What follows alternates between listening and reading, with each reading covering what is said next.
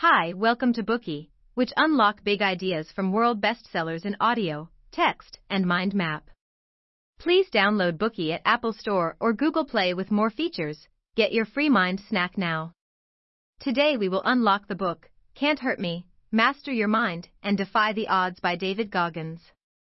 In this book, Goggins shares with us how he turned his life around and overcame one obstacle after another by mastering his mind. Growing up, Goggins did not enjoy the typical carefree childhood that many of his peers did. Instead, he and his mother and brother lived under the tyranny of his abusive father, who exposed them to a world of violence and pain from a young age. This affected him for a long time. Young Goggins was unmotivated and aimless, with a rage within him which continued to eat him from the inside. Although he tried out for the Air Force at one point, he lacked the tenacity to complete his training and eventually dropped out on medical grounds. Struck by his own failure, he abandoned his health by binge eating and resigned himself to a mediocre life of working in pest control. All this started to change when he happened to watch a television program about Navy SEALs, which captured on camera the most notorious part of SEAL training, Hell Week. Instantly, Goggins was reminded of all the aspirations he once had and decided it was time to pull himself together. From that point onwards, he never looked back, enduring three hell weeks to finally graduate top of his class as a Navy SEAL, and thereafter going on to set new records in long distance running and endurance sports. Goggins turned his life around through what he calls mastering the mind. At any point when he felt like giving up, he would confront his own weaknesses, give himself a good scolding, and push himself to embrace his pain. In this book, he candidly shares the hardships he has endured throughout his life, as well as the strategies he used to gain mastery over his own mind and successfully conquer the odds, thereby inspiring us to do the same. Now, let us better understand the contents of Can't Hurt Me through three key parts. Part 1 Battling Outer and Inner Demons Throughout a Tumultuous Youth. Part 2 Conquering the Odds by Armoring the Mind and Body. Part 3 Discovering Power Through Failure and Setbacks. Part 1 Battling Outer and Inner Demons Throughout a Tumultuous Youth. In Part 1, we will learn of the outer and inner demons that plagued Goggins growing up, demons which had the power to shatter his will and destroy his life if he had let himself succumb to them. From when Goggins was as young as six years old, his father Trunnis made him, as well as his mother and brother, work as free labor at his commercial establishments, a roller skating rink called Skateland, and a bar above it. Each day he and his brother worked late into the night, doing everything from serving customers to cleaning toilets, before going to school early the next day, which inevitably affected their performance in school. Not only that, they had to dine and sleep in the back office instead of in the comfort of their home. The worst, however, was the physical abuse. Three incidents in particular stood out. The first took place after Goggins' mother revealed an expression of displeasure when she caught Trunnis flirting with a young woman who happened to be a prostitute engaged by Trunnis to serve clients. After they got home that night, Trunnis beat her up badly, and even though she called the police afterwards, they turned a blind eye, leaving her and her two children at the mercy of Trunnis' violent abuse. The second incident took place after Trunnis lost big at the horse race tracks, and Goggins rebuffed him on the way home, saying they should not have gone in the first place. This time, Goggins himself was whipped with a leather belt across his bare bottom till Trunnis was breathless and covered in sweat. The last incident was triggered by Goggins getting an ear infection. Goggins' mother brought him to the emergency room to get the infection treated. By doing so, she defied Trunnis who didn't allow anyone to spend his money on seeing doctors or dentists though the infection would have left Goggins deaf if his mother had not taken him to the hospital. Trunnis nevertheless beat his wife for not obeying him. Eventually, things reached a breaking point. With the help of an old neighbor, Goggins' mother hatched an escape plan.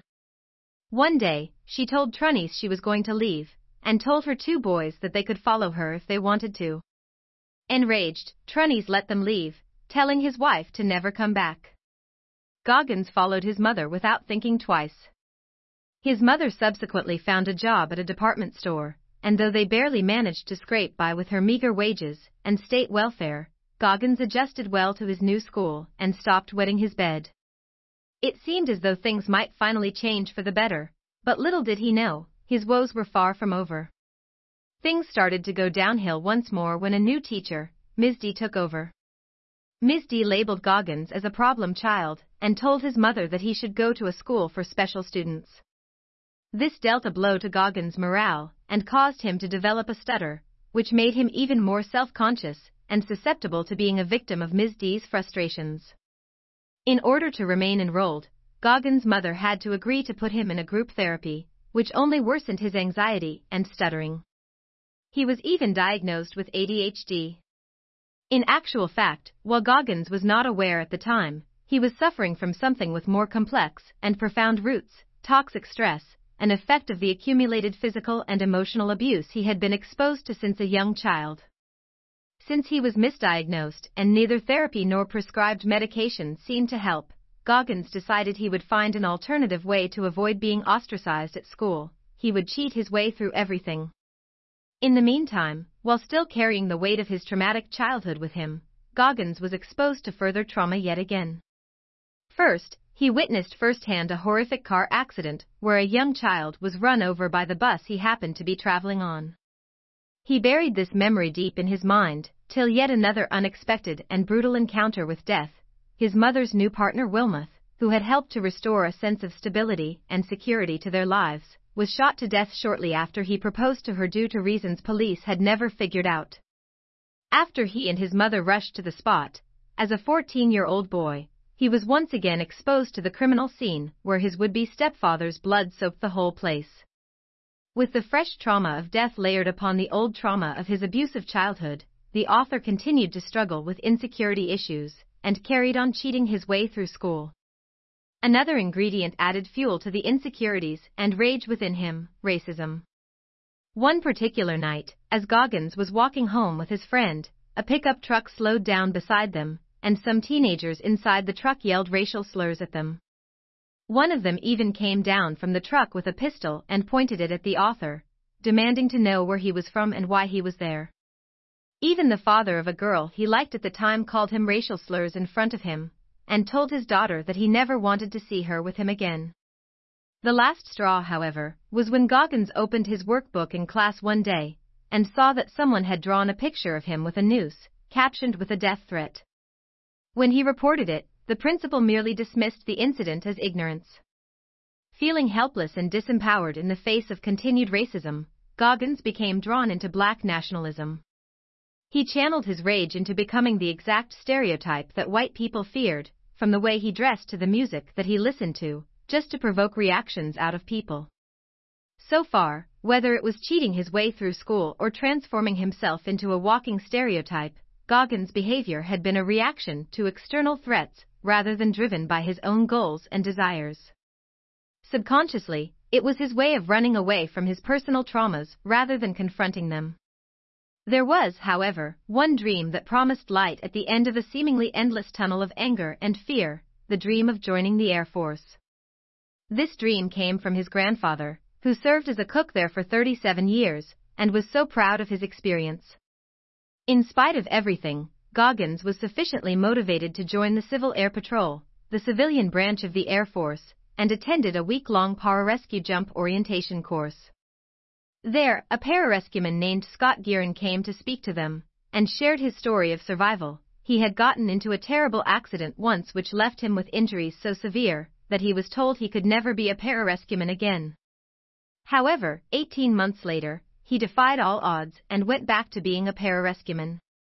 His story resonated strongly with Goggins, who also felt like he was free falling in a sense due to all the traumatic experience and racist experiences.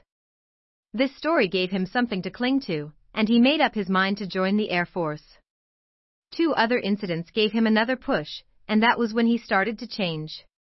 In order to qualify for the military, everyone needs to pass the Armed Services Vocational Aptitude Battery Test, or ASVAB.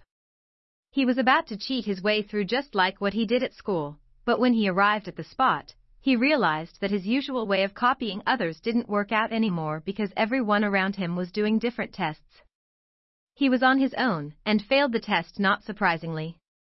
At about the same time, the school had sent him a letter to inform him that he may not graduate unless he showed a significant improvement in his grades and attendance. By then, his mother had become so resigned that she did not even demand an apology or explanation upon notification. Goggins decided that it was time to sober up. He put himself through a ritual where he would shave his face and scalp every night, and as he did so, he would give himself a hard lecture. He started to write his goals down on post it notes and stick them on the mirror, which he called the accountability mirror, so that he could see them every day as he shaved. He confronted his own weaknesses, calling himself out without sugarcoating the truth or blaming his failures on others. He began to wake up at 5 a.m. to do weight training before going to school, and also ran constantly.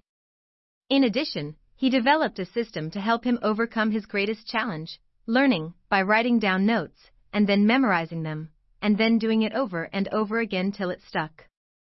Finally, after all his hard work, he succeeded, he made it into the Air Force. Today we are just sharing limited content.